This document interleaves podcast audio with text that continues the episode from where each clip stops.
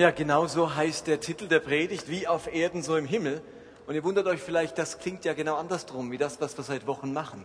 Seit Wochen reden wir über das Thema, wie im Himmel, so auf Erden.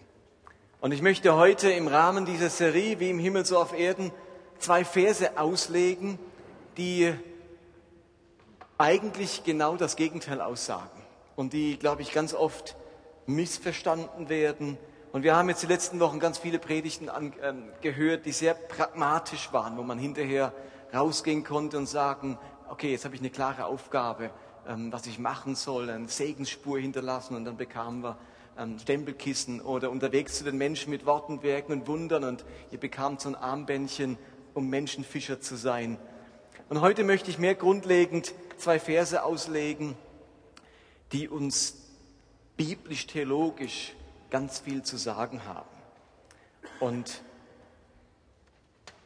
nächste Woche werden wir dann einen Gast haben. Das möchte ich auch gleich noch sagen. Dr. Peter Aschoff wird hier sein, ein Freund von mir aus Erlangen und er ist eigentlich der Grund, wieso wir überhaupt auf diese Predigtserie gekommen sind. Ein paar seiner Artikel, Blogs und Veröffentlichungen haben mich so inspiriert, ähm, dass wir das Thema gewählt haben. Ich dachte, wenn er mich schon so inspiriert hat, dann möchte ich ihn gerne einladen, dass er uns eine ganz grundlegende Predigt zum Thema Himmel auf Erden hält. Er wird nächsten Sonntag da sein, nicht verpassen. Okay, ich lese euch mal die Verse vor, um die es heute gehen soll. Wir finden diesen Vers zweimal im Neuen Testament. Jesus sagt das zweimal. Zum einen sagt er es in Matthäus 16, Vers 19 zu seinem Jünger Petrus. Dort sagt er, ich werde dir die Schlüssel des Himmelreiches geben. Was du auf der Erde bindest, das wird im Himmel gebunden sein. Und was du auf der Erde löst, das wird im Himmel gelöst sein. Und zwei Kapitel später sagt Jesus das gleiche noch einmal, dann nicht nur zu Petrus, sondern zu all seinen Jüngern. Ich lese auch das nochmal vor, Matthäus 18, Vers 18, dort heißt es, wahrlich, ich sage euch, was ihr auf Erden binden werdet, soll auch im Himmel gebunden sein. Und was ihr auf Erden lösen werdet, soll auch im Himmel gelöst sein. Nehmen an, ihr habt die Bibelstelle schon mal gehört und ihr fragt euch vielleicht, was heißt das? Was bedeutet das, etwas auf Erden binden oder auf Erden lösen, das dann irgendwie auch im Himmel gebunden oder gelöst sein soll? Und ihr merkt ja, der Vers hat zwei Teile, auf Erden binden und lösen und dann ist etwas im Himmel gebunden oder gelöst. Und ich möchte die zwei Teile mit euch einmal anschauen. Ich fange mal an mit dem ersten Teil, dem Binden und Lösen auf Erden. Was ist damit gemeint? gründliche biblische Forschung hat gezeigt, dass man heute eigentlich genau weiß, was diese beiden Worte bedeuten. Man muss ja immer überlegen, wie Worte zur Zeit Jesu verwendet wurden. Wie haben zeitgenössische Menschen etwas verstanden? Wir hören heute ja Worte mit 2000 Jahren Abstand. Aber wie hat man sie zur Zeit Jesu gehört, verwendet, binden und lösen? Wie wurden diese Begriffe im Talmud verstanden oder von den Rabbinern zur Zeit Jesu? Wenn wir binden und lösen hören, dann denken wir vielleicht zuerst, wie es auf dem Bild seht, an Schuhe zubinden oder Schuhe wieder aufmachen. Vielleicht denken wir auch daran, ein Tier irgendwo festzubinden und dann seine, ähm, es wieder zu lösen, ein Pferd oder so und dann weiter zu reiten. Aber letztlich ist unsere Vorstellung von dem Begriff nicht relevant. Wir müssen herausfinden, wie man es damals verstanden hat. Wenn die Bibel von einer Kuh redet, dann können wir uns eine Kuh vorstellen. Und wahrscheinlich gibt es die Rassen, die wir heute kennen, ähm, oder gab es die Rassen von damals nicht mehr heute, aber trotzdem liegen wir nicht so falsch, wenn wir uns eine Kuh vorstellen. Wenn die Bibel von einem See spricht, dann dürfen wir uns einen See vorstellen. Aber jetzt wird es schon schwieriger. Wenn du am Bodensee wohnst, dann wirst du dir beim Begriff See einen großen See vorstellen. Und wenn du an einem Baggersee wohnst, dann wirst du dir beim Begriff See einen ziemlich kleinen See vorstellen. Und wenn man in der Bibel von einem Essen liest, das sie zusammen zu Abend aßen, dann stellen wir uns ein Abendessen vor. Aber jetzt stimmt unsere Vorstellung schon überhaupt nicht mehr mit der biblischen. Wir stellen uns einen Tisch vor, vier Stühle, 80 Zentimeter hoch, Besteck und Geschirr auf dem Tisch, auf dem, auf dem Tisch. Und das war in der biblischen Zeit überhaupt nicht so. Wenn die Abend gegessen haben, dann lag man zu Tisch auf einem ungefähr 10 Zentimeter hohen Tisch. Und dann lag man auf der einen Seite, hat die Füße nach hinten weggestreckt und hat mit den Fingern aus einer Schüssel genommen oder Brot hineingetunkt. Also da merkt ihr, dass unsere Vorstellung von einem Abendessen völlig eine andere ist wie zu biblischen Zeiten. Und wir würden uns total wundern, wenn jetzt jemand zu uns zum Essen käme und wir müssen erstmal die Tischbeine absägen, weil der sich zu Tische legen möchte. Also manchmal sind unsere Vorstellungen von Begriffen korrekt, Kuh ist Kuh, manchmal sind sie ja, so einigermaßen korrekt, C ist C, aber da wissen wir schon nicht mehr, wie groß er ist und manchmal liegen wir völlig daneben. Und darum müssen wir eintauchen in die Welt, in die Zeit von damals und immer wieder unsere Vorstellungen korrigieren lassen durch die wirklich biblischen Vorstellungen. Binden und lösen, das war jetzt ein rabbinischer Fachausdruck. Der hatte überhaupt nichts mit Schuhe binden oder sonst was zu tun, sondern das war die Übersetzung, binden und lösen ist die Übersetzung zweier griechischer Begriffe, die natürlich vom Hebräischen herkommen. Jesus hat ja Hebräisch und Aramäisch gesprochen. Sie bedeuten tatsächlich binden und lösen, also losbinden und auflösen. Aber es ging nicht darum, irgendetwas festzubinden oder loszubinden, sondern das war der Fachausdruck für etwas erlauben oder etwas verbieten. Die Schriftgelehrten, die binden oder lösen etwas. Das heißt, sie erklären etwas für verboten oder für erlaubt. Und wir lesen im jüdischen Talmud unzählige Aussagen, wo zum Beispiel beschrieben wird, dass die Schule des Rabbi Hillel etwas erlaubt hat, etwas gelöst hat und die Schule des Rabbi Shammai etwas verboten hat. Und da steht das Wort, etwas gebunden hat. Also binden und lösen hat nichts mit zubinden oder weiter mit einer Schnur zu tun, sondern es bedeutet erlauben oder verbieten. Und als Jesus seinen Jüngern sagte, was ihr auf Erden binden werdet, wird im Himmel gebunden ist, was ihr auf Erden lösen werdet, da wussten die sofort, von was er redet. Da sagten die nicht, ach gut, Jesus, hast du uns nochmal erklärt, wir dachten, wir sollen die Schuhe binden oder sowas. Haben die nicht gedacht. Denen war sofort klar, dass Jesus ihnen gerade das Mandat erteilt, Dinge als erlaubt oder als verboten zu erklären. Für die war das gar keine Frage. Und übrigens machen Rabbiner heute noch genau das. Wenn in Deutschland ein neues Lebensmittel auf den Markt kommt, dann muss die orthodoxe Rabbinerkonferenz in Deutschland entscheiden, ob der Verzehr dieses Lebensmittels erlaubt oder verboten ist. Wird es als erlaubt erklärt, dann gilt es als koscher. Und jeder Jude weiß, dass er es bedenkenlos essen kann. Und spätestens, wenn dieses Lebensmittel nach Israel eingeführt wird, bekommt es sogar einen Aufdruck auf dem Etikett, wo koscher draufsteht. Die Rabbinerkonferenz hat es als erlaubtes Lebensmittel erklärt. Und leider haben die Juden ja keine Bibelstelle im Alten Testament, die sagen würde, ob Nutella erlaubt ist oder verboten ist. Steht nirgends dort, ist Nutella erlaubt? Oder ist, es, ist da Blut drin? Früher hat mir als Kind gesagt, die Nutella ist Rinderblut, das macht die dunkle Farbe. Weiß nicht, ob es stimmt. Wenn es so wäre, wäre es natürlich nicht erlaubt für einen Juden, darf ja kein Blut essen. Insofern müssen die Rabbiner eine Untersuchung in Auftrag geben, wo man die einzelnen Bestandteile herausfindet und dann erklärt man es als erlaubt oder als verboten. Was die Rabbiner da machen mit Nutella, ist binden und lösen. Und jetzt sagt Jesus mit dieser Bibelstelle, dass er diesen Auftrag, etwas als erlaubt oder als verboten zu erklären, seinen Jüngern weitergibt. Sie sollen das tun, die Apostel. Warum ist das wichtig? Warum sollen die Apostel festlegen können, ob etwas erlaubt oder verboten ist? Und was sind denn die Kriterien dafür, etwas als erlaubt oder verboten zu erklären? Ich glaube, es gibt so etwas wie eine Ethik des Himmels eine Ethik Gottes, Werte Gottes. Man könnte sagen, die Ethik des Himmels, das ist all das, was für Gott gut und lobenswert und vorbildlich und göttlich ist. Paulus sagt in Philippern, in Philipper 4, Vers 8, konzentriert euch auf das, was wahr und anständig und gerecht ist. Denkt über das nach, was rein und liebenswert und bewunderungswürdig ist, über Dinge, die Auszeichnung und Lob verdienen.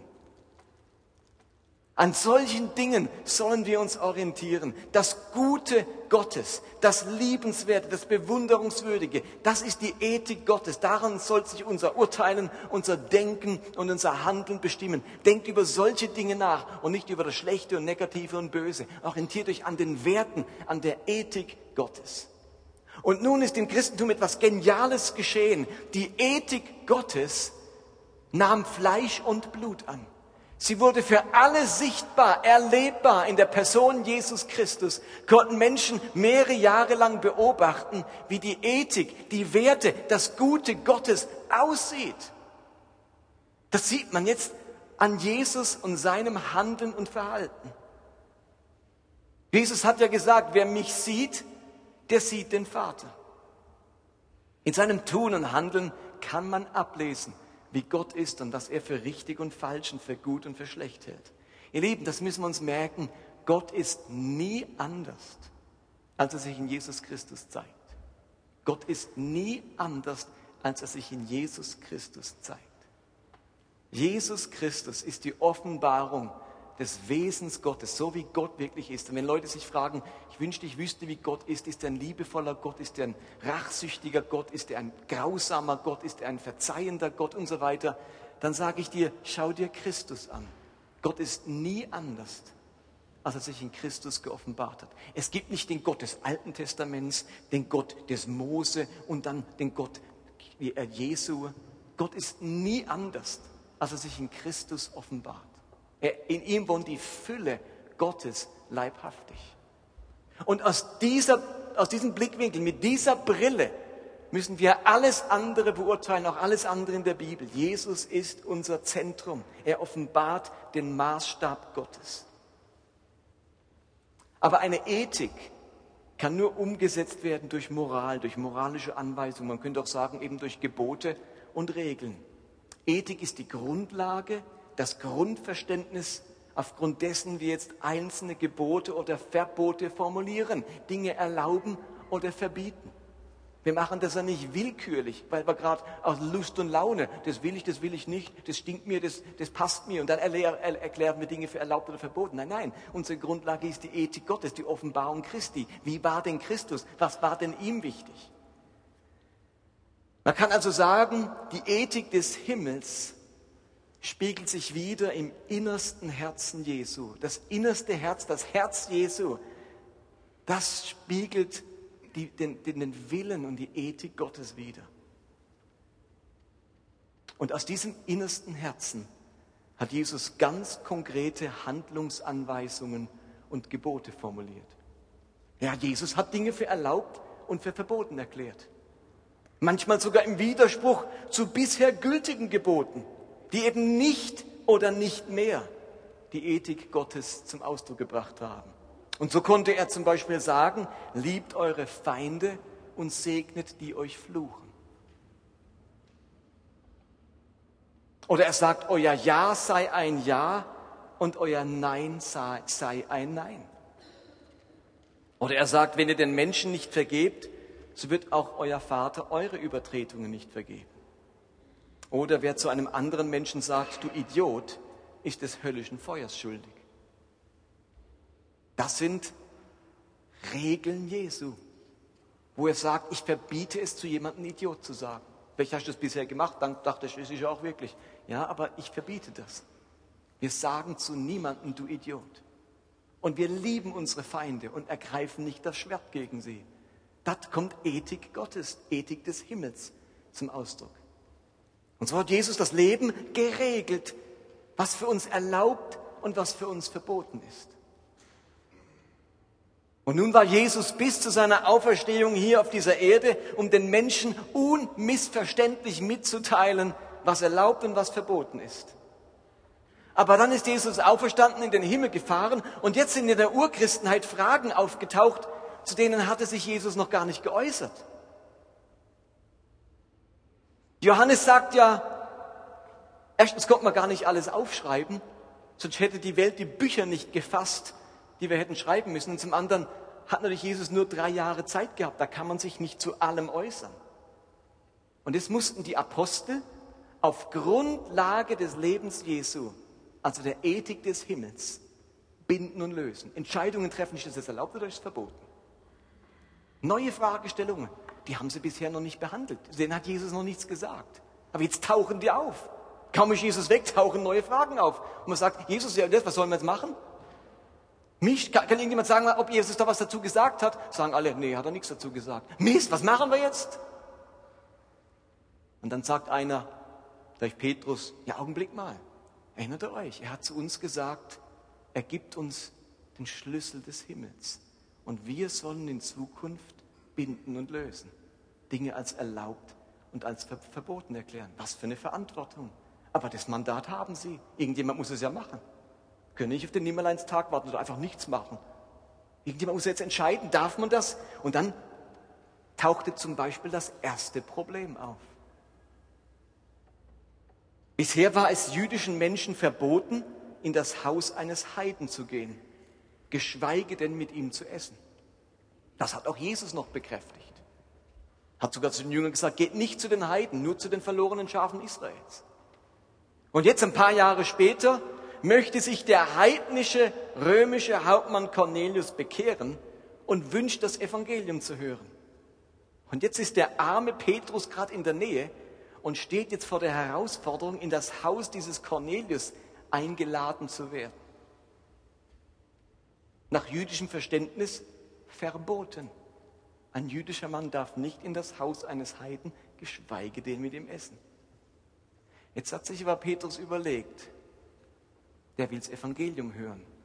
Und Jesus hat auch mal gesagt, dass die ganze Welt zu Jüngern gemacht werden sollen. Tja, und jetzt passiert es zum ersten Mal. Ein Heide will Christus kennenlernen. Ja, was mache ich jetzt? Es ist doch eigentlich verboten, dass ich in sein Haus gehe. Und dann hilft Gott noch mit und er hat eine Erscheinung und dann geht er tatsächlich, schaut sich die Ethik Jesu an, hört auf Gott, sein Wunsch, dass alle gerettet werden und er merkt, dass dieses Gebot, nicht in das Haus eines Heiden zu gehen, gelöst, also für ungültig erklärt werden muss und man in Zukunft als Jude auch zu einem Heiden gehen darf. Und plötzlich hat er dem Cornelius das Evangelium verkündigen können und er mit seinem ganzen Haus findet zum Glauben. Dann wurde es aber nach ein paar Jahren noch dramatischer. Cornelius blieb nicht der Einzige. Jetzt haben sich scharenweise Heiden, die an Jupiter oder Zeus oder so irgendwas geglaubt haben, an die Sterne, bekehrt und zu Christus gefunden. Massenhaft in den verschiedensten Städten. Und bisher war für alle Gläubigen klar, und das waren vor dem Zeitpunkt ja nur Juden, die sich bekehrt hatten, für all die war klar, dass sie nun auch weiterhin die Gebote des Alten Testaments, die Feiertage, den Sabbat und die jüdischen Feste einhalten mussten. Also man ist schon nicht als Jude ähm, Christ geworden, hat an Jesus als Messias geglaubt und gesagt, jetzt bin ich kein Jude mehr, jetzt muss ich das Sabbat nicht mehr halten. Für die Juden war klar, auch wenn der Jesus der Messias ist, wir sind weiterhin Juden, wir leben jüdisch und richten uns nach den Geboten der, des, der fünf Bücher Mose, der sogenannten Torah. Jetzt kommen aber tausende Heiden dazu, die kennen die Torah gar nicht, wir wissen gar nicht, was das ist, Torah, noch nie gehört. Ist das was von Zeus? Nee, ah, okay, von Jupiter? Nee, auch nicht. Also, haben keine Ahnung, was die Torah ist. Und jetzt kommen die Juden und sagen, ja, ja, aber wenn man gläubig ist, muss man auch die Torah halten. Sagen die, hä, Torah? Wie viele Gebote hat die Tora? 613. Seid ihr verrückt? Das ist, ja ein schlechter Deal. Zum Christus da kommen da 613 äh, Gebote aus der Ecke gekrochen, die wir plötzlich halten sollen. Und dann gab es einen riesen Galama und Streit und Paulus hat sich eingesetzt, dass sie das nicht müssen. Und, und äh, die, die frommen Juden, die früher mal Pharisäer und Schriftgelehrten waren, die haben gesagt, doch, doch, das muss man. Das wollte, sie, das wollte sicher Christus, dass man die hält.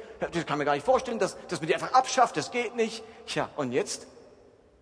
Was macht man jetzt? Und dann treffen die sich alle in Jerusalem zum sogenannten Apostelkonzil.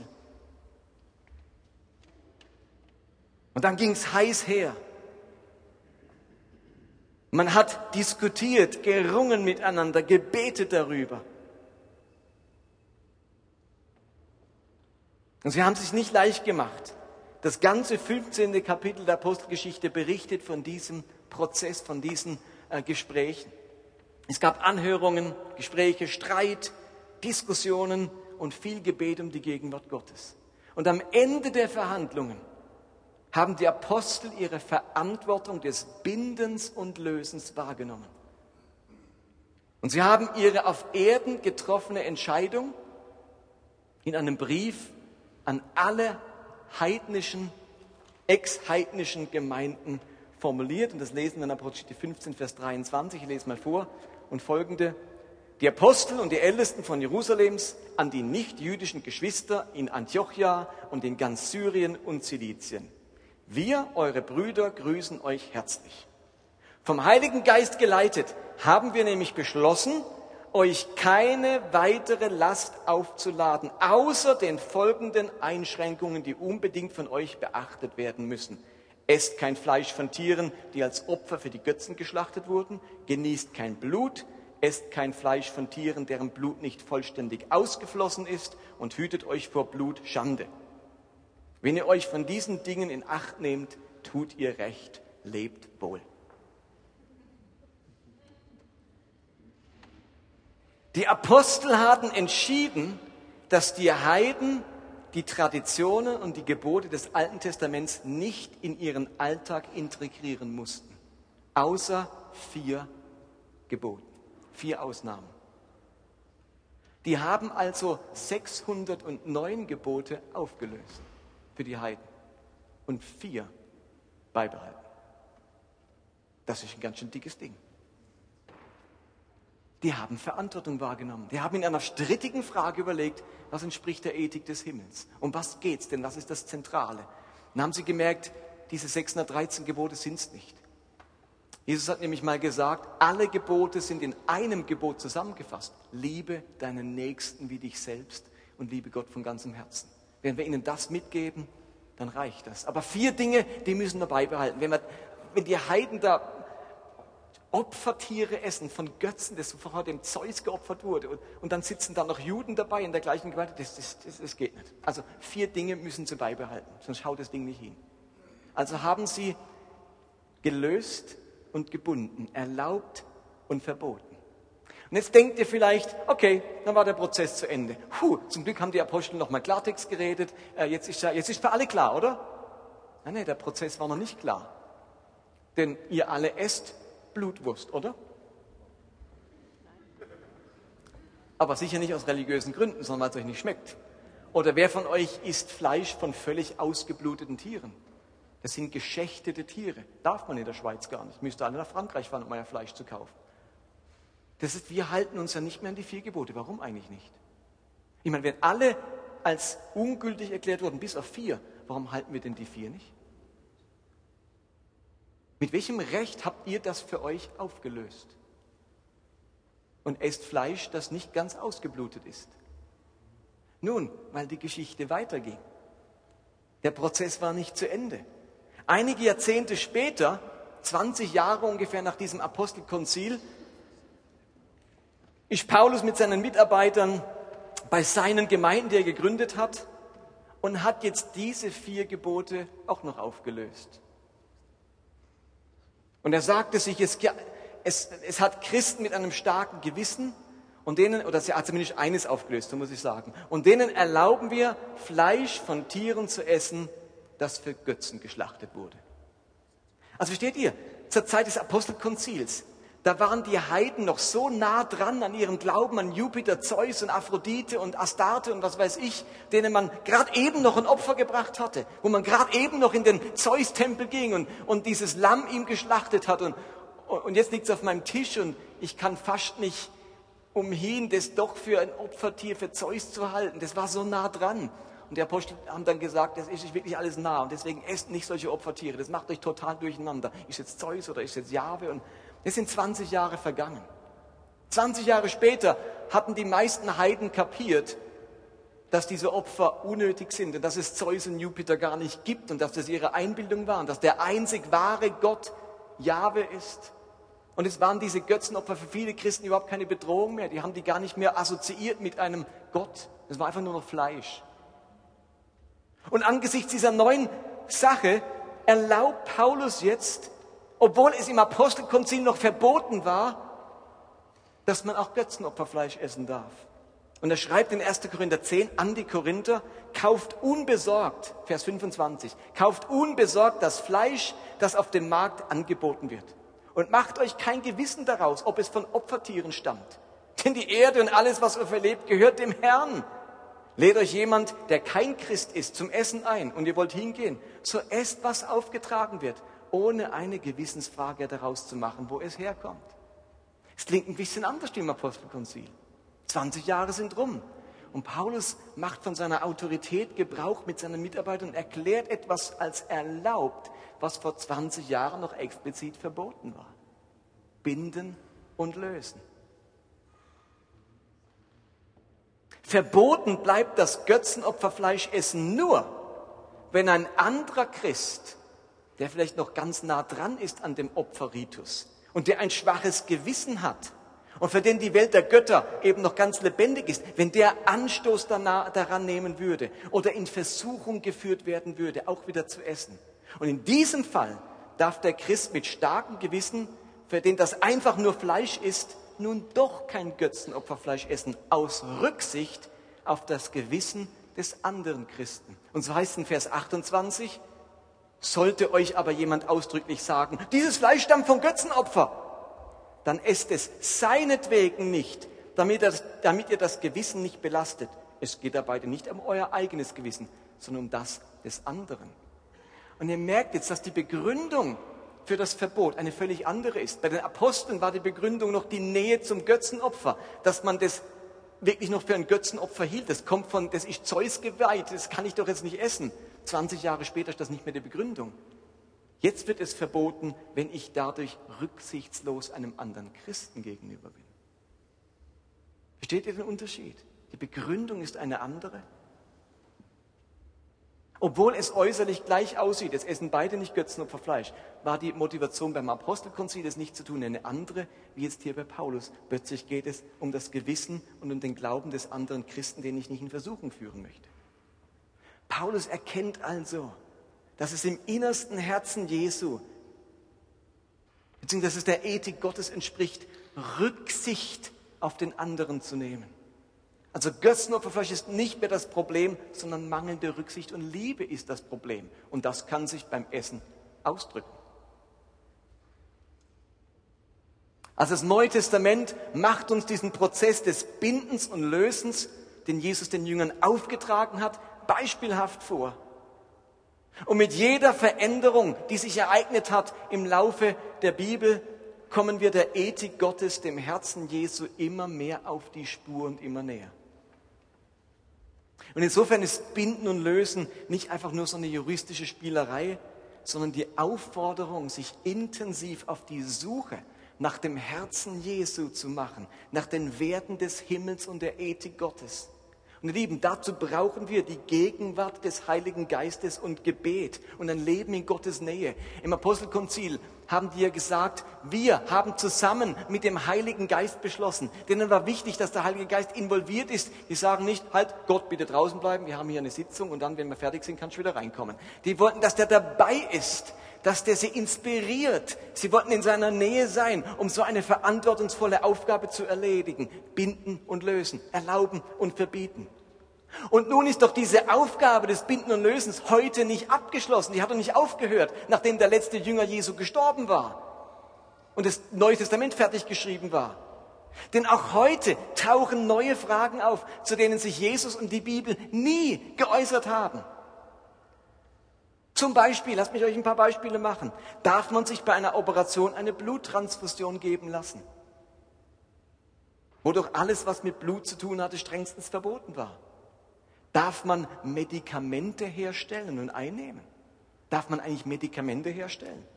Denn dieser Prozess wird noch im Buch der Offenbarung als Zauberei bezeichnet. Da steht das griechische Wort Pharmakoia, Pharmakos. Der Pharmazeut kommt daher. Das waren noch Zauberer in der Bibel. Und wir sagen jetzt, ich gehe mal zum Pharmazeut, ich studiere Pharmazie. Und äh, wie soll ich das plötzlich, ist das erlaubt oder ist es verboten? Darf man in der Ehe verhüten und die Pille nehmen? Das erlaubt oder verboten? Jesus hatte nicht gesagt, übrigens, in circa 2000 Jahren wird man was erfinden, man nennt es Pille. Ist okay. Oder ist schon nicht okay. das sind neue Fragen.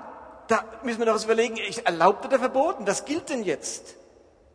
Darf ich als Christ eine Lebensversicherung oder eine Krankenversicherung abschließen? Oder bringe ich damit Zweifel an Gottes Versorgung zum Ausdruck? Darf man Schweinen und Kühen Wachstumshormone geben? Ist Kernspaltung und Atomkraft ein erlaubter oder ein unerlaubter Eingriff in Gottes Schöpfung? Ihr Lieben, ist Sterbehilfe angesichts unserer Apparatemedizin in gewissen Fällen erlaubt oder grundsätzlich verboten?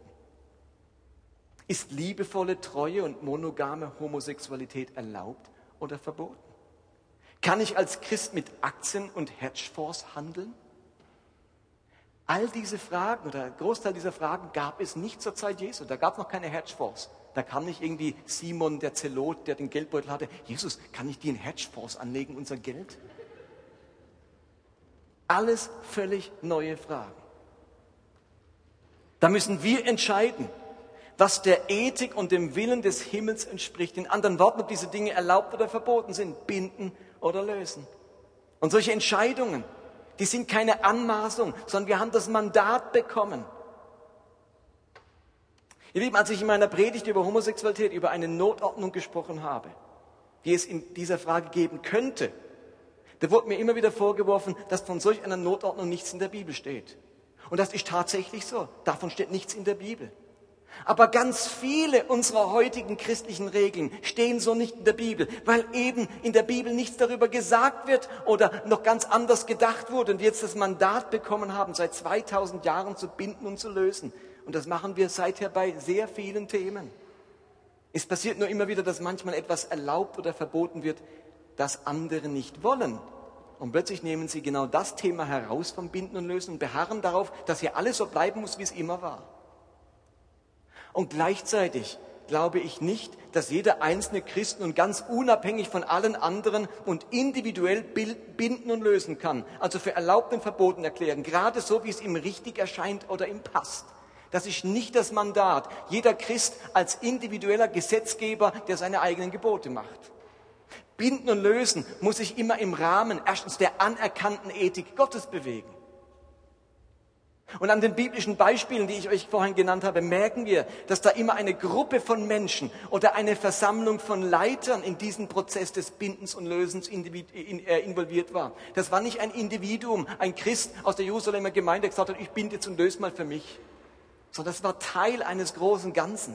Und wir brauchen dazu das innere Zeugnis des Heiligen Geistes, sodass wir sagen können, der Heilige Geist und wir haben beschlossen. Aber Christen werden zu unterschiedlichen Entscheidungen kommen, weil sie unterschiedliche Gewissen haben. Und am Ende sind wir natürlich alle unserem Gewissen verpflichtet. Aber es ist kein Freibrief, meine eigenen Regeln zu machen. Und das Interessante ist, wenn wir im Rahmen einer Gemeinschaft mit großer Verantwortung, nach viel Gespräch und Kampf und Streit, wie es im Apostelgeschichte der Fall war, und dann dem Beistand des Heiligen Geistes in einzelnen Fragen Entscheidungen treffen, erlauben oder verbieten, dann passiert das, was im zweiten Teil des Verses steht. Was ihr auf Erden binden werdet, also als erlaubt erklären, wird auch im Himmel als erlaubt gelten. Und was ihr auf der Erde verbieten werdet, um der Ethik und dem Herzen Jesu zu entsprechen, wird auch im Himmel verboten sein. Gott scheint unsere Entscheidungen zu respektieren. Gott achtet das Ringen unserer Seele, der Wunsch, seine Ethik zu leben, von seinem Geist inspiriert zu sein und zu Ergebnissen zu kommen. Und dann kommen wir zu Ergebnissen. Und die sind vielleicht unterschiedlich. Und jetzt sind wir tendiert zu sagen, ja, ja, aber wir haben Recht und die anderen haben nicht Recht. Wir haben richtig gelöst und die anderen haben falsch gelöst. Wir haben das Richtige für verboten erklärt und die anderen haben das Falsche für verboten erklärt. Wir haben Recht, die anderen sind falsch. Und das sagen dann beide voneinander. Und der Himmel sagt sich, oh, schon wieder. Sie sind wieder am Rumhändeln. Jeder weiß es besser. Und Gott sagt, so ist es nicht. Sondern ich ziehe euch alle egal wie ihr entscheidet, zur Verantwortung. Ich nehme euch ernst. Ich nehme euch beim Wort. Und dann ziehe ich euch zur Verantwortung für eure Entscheidung. Und wir haben jetzt keine Zeit mehr, das nochmal durchzubuchstabieren. Paulus macht genau das jetzt im Römerbrief Kapitel 14 nochmal in Bezug aufs Fleischessen. Und ich lese euch nur ein paar Ausschnitte dieser Verse vor. Und da heißt es, einer glaubt zum Beispiel, er dürfe alles essen. Der Schwache jedoch ernährt sich rein vegetarisch. Wer alles isst, darf den nicht verachten, der nicht alles isst. Und wer nicht alles isst, darf den nicht verurteilen, der alles isst. Denn Gott hat ihn genauso angenommen wie dich. Jetzt können wir sagen, hallo Gott, hast du keine Meinung zu Fleisch essen? Der Himmel wird doch jetzt wissen, was richtig ist. Vegetarisch oder Fleisch essen? Hallo Himmel, sag's uns bitte. Und Gott sagt, nee. Ich habe eine Meinung, aber ich respektiere eure Gewissensentscheidungen. Ein paar sagen, ich kann alles essen. Und ein paar sagen, nee, nee, nur vegetarisch.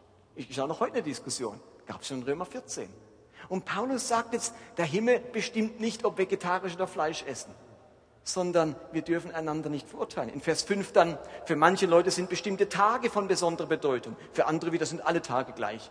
Jeder soll nach seiner Überzeugung leben. In Vers 6, wenn jemand bestimmte Tage besonders beachtet, tut er das, um den Herrn zu ehren. Genauso ist es bei dem, der alles isst. Er tut das, um den Herrn zu ehren. Und wir merken, die Ethik Gottes hat einen anderen Blick. Da geht es nicht darum, ist doch Blut im Fleisch, ist Wurst oder Gemüse besser?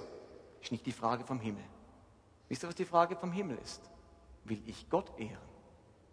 Mache ich das, um Gott zu ehren?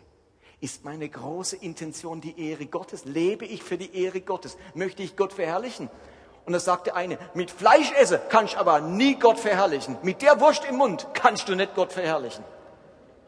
Da sagt der andere, doch, ich mache das zur Ehre Gottes. Aber mit dem furztrockenen Gemüse, da kann man Gott, die ganze Schöpfung, die halbe Schöpfung lässt du weg. Oh, gutes Lamm und Rind und Schwein, die halbe Schöpfung verachtest du. Das muss man auch essen. Und dann gibt es Streit los. Und jeder sagt, damit ehre ich Gott. Also damit kann man Gott nicht ehren.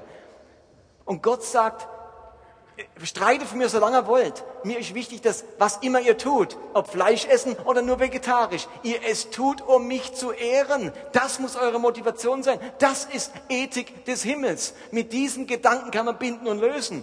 Aber nicht, ich bin für Fleisch essen, weil mir schmeckt's besser. Also es geht nicht um meine Vorlieben. Es geht nicht darum Lust und Laune, sondern meine Motivation muss sein, Gott zu ehren. Und dann zu guter Letzt sagt Paulus in diesem Kapitel Römer 14, wovon du persönlich überzeugt bist, ist eine Sache zwischen dir und Gott. Glücklich ist, wer mit seiner Überzeugung vor dem eigenen Gewissen bestehen kann und sich nicht selbst verurteilen muss.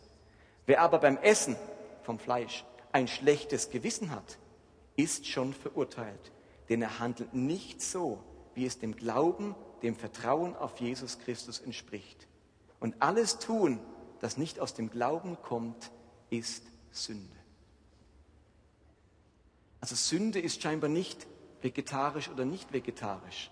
Sünde ist etwas tun mit schlechtem Gewissen, wo ich eben nicht aus der Motivation machen kann, ich will Gott damit ehren. Denn etwas, wovon ihr nicht überzeugt seid, wo ihr eigentlich wisst, das ist verkehrt, das könnt ihr nicht mit gutem Gewissen machen. Könnt ihr noch hundertmal sagen, mach ich zur Ehre Gottes, und hinten müsst ihr die Finger verkreuzen. Geht nicht auf was es dem Himmel ankommt beim Binden und Lösen, sind so ganz zentrale Fragen. Gott ehren wollen. Ist es rücksichtsvoll? Ist es liebevoll? Und dann kann man so Entscheidungen treffen. Es ist nicht der Freibrief. Jawohl, endlich kann ich machen, was ich will. Das hat Jesus nicht gemeint, als er sagte, binden und lösen. Was nehmen wir von dem mit? Was heißt das jetzt für uns?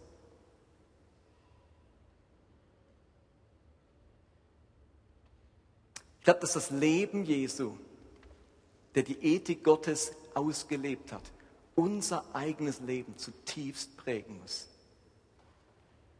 Wir müssen Menschen sein, die in der unmittelbaren Nähe Jesu leben, die sich dem Reich Gottes anschließen und die mit all ihrem Sein verbunden sein wollen mit dem Heiligen Geist. Und wenn wir das sind, wenn wir davon durchdrungen sind, von der Nähe und der Gegenwart Jesu und seines Geistes, dann können wir Entscheidungen treffen, die aus tiefer Überzeugung aus, aus dem Herzen kommen, die Gott ehren wollen. Und dann nimmt sogar der Himmel unsere Entscheidungen ernst. Diese Hingabe an Jesus Christus, das ist unsere tägliche Aufgabe als Christen. Das ist es, zuerst nach dem Reich Gottes zu trachten. Und ich möchte euch einladen, mit den letzten beiden Liedern, die wir speziell rausgesucht haben, euch nochmal einzulassen auf diese Gegenwart und Nähe Jesu. Und ihm zu sagen, Herr, sei du mir so nah, sei du so präsent in meinem Leben, dass ich die richtigen Entscheidungen treffe, dass ich richtig löse und binde, im Rahmen der Gemeinschaft, in der ich bin und für mein eigenes Leben, dass ich dich wirklich ehren will und rücksichtsvoll und liebevoll bin mit meinen Entscheidungen, dass ich es nicht missbrauche als Freibrief, weil ich so eng mit dir verbunden bin. Und dann passiert uns das nicht.